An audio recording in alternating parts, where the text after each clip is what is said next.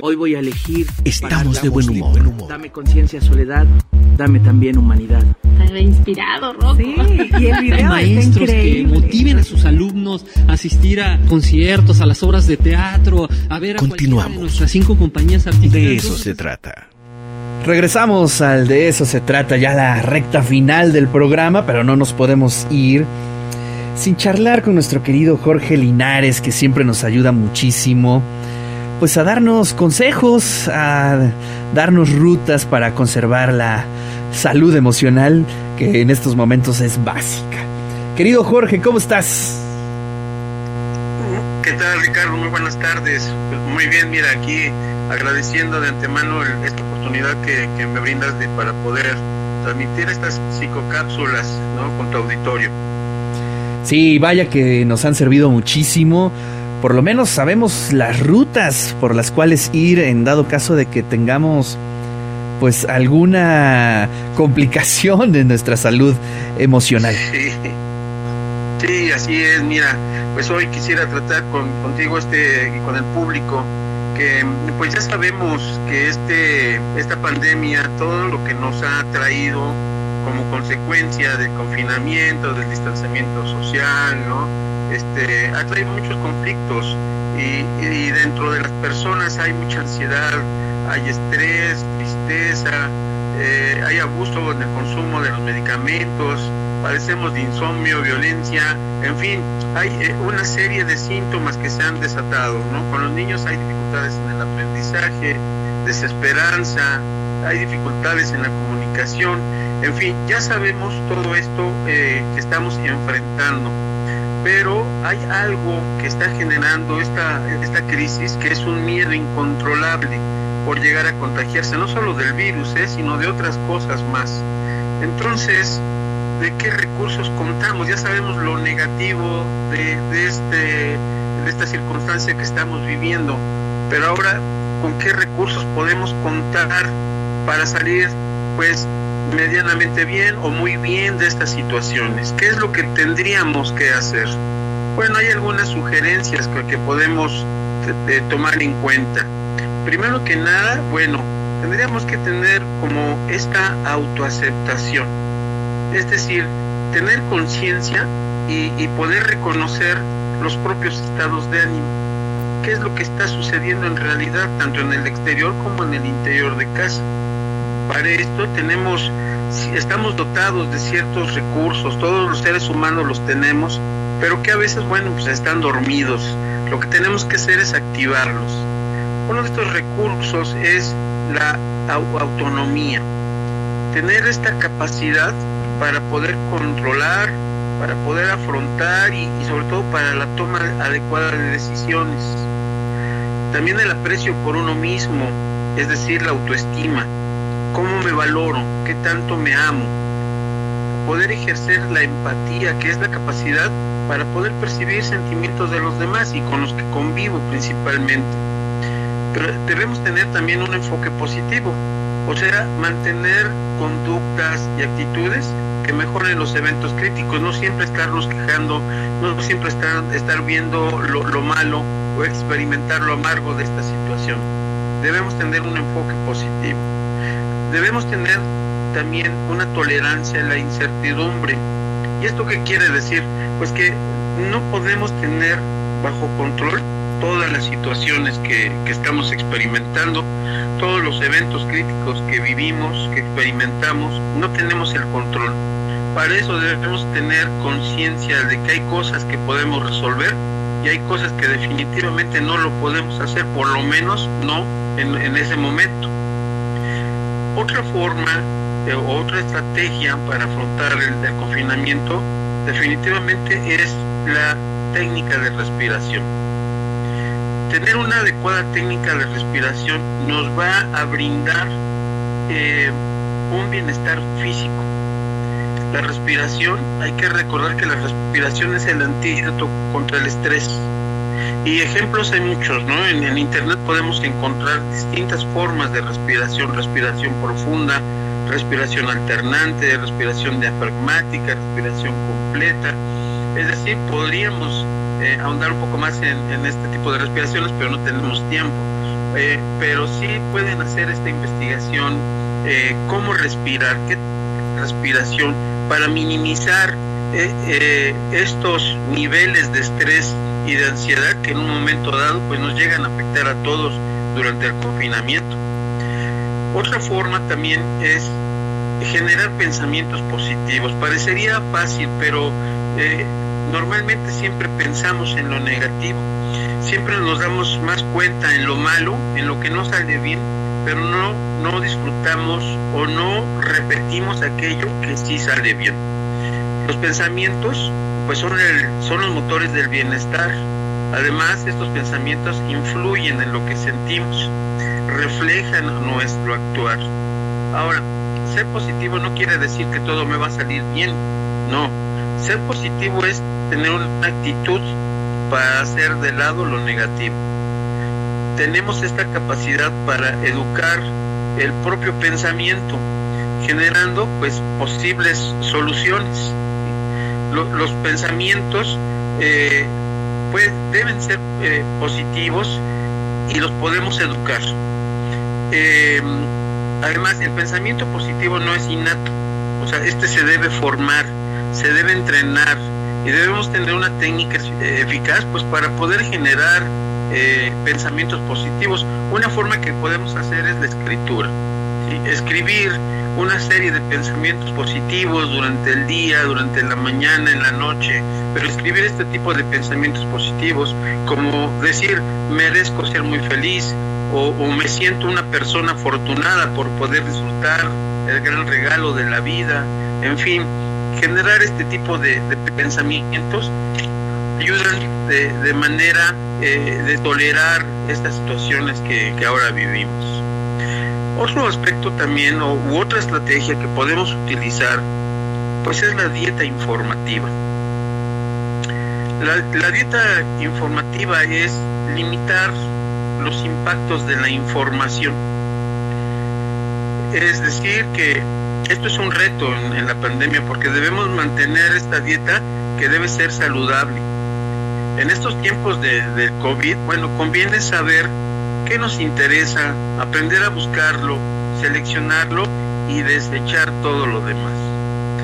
La información es muy parecida a la comida. ¿eh? Claro. Puede ayudarnos a fortalecer o debilitarnos a nuestro sistema inmune.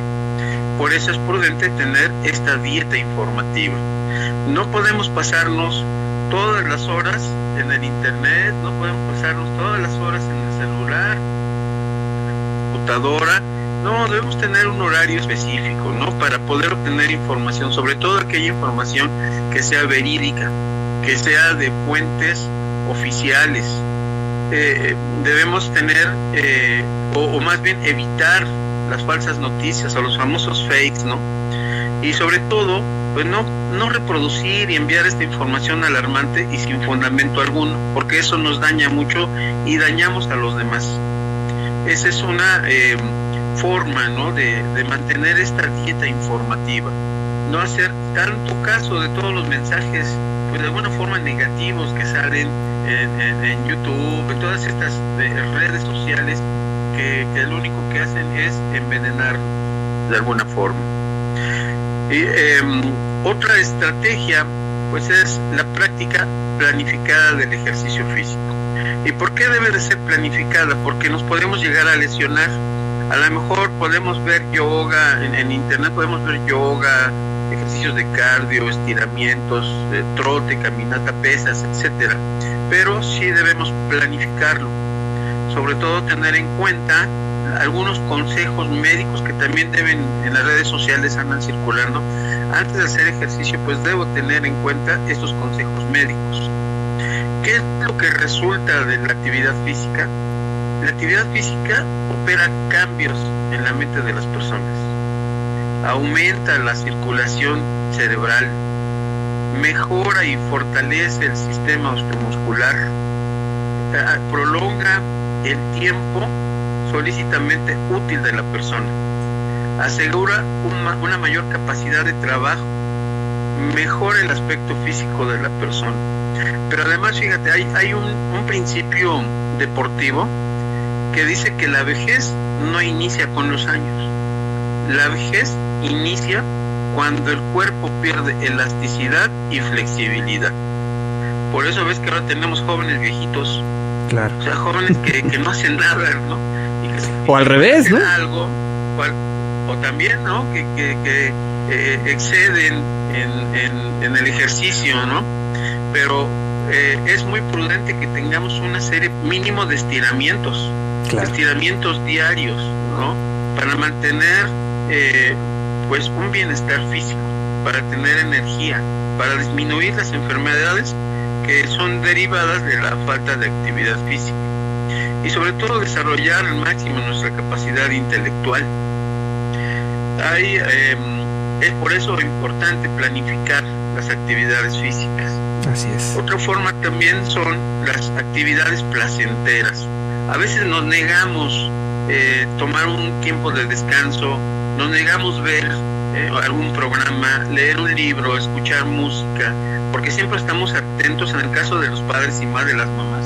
Siempre están atentos al servicio de los demás, que coman, que se vistan, la ropa limpia, la comida, el aseo de la casa. Si hay enfermos, estarlos cuidando a cada momento, ¿no? Eh, eh, he atendido, por ejemplo, ahorita unas personas que han estado cuidando a sus eh, familiares cercanos de COVID y, es, eh, es un verdadero infierno, ¿eh? Porque hay que estarles tomando la oxigenación, checando temperatura, eh, darles de comer, este, asearlos.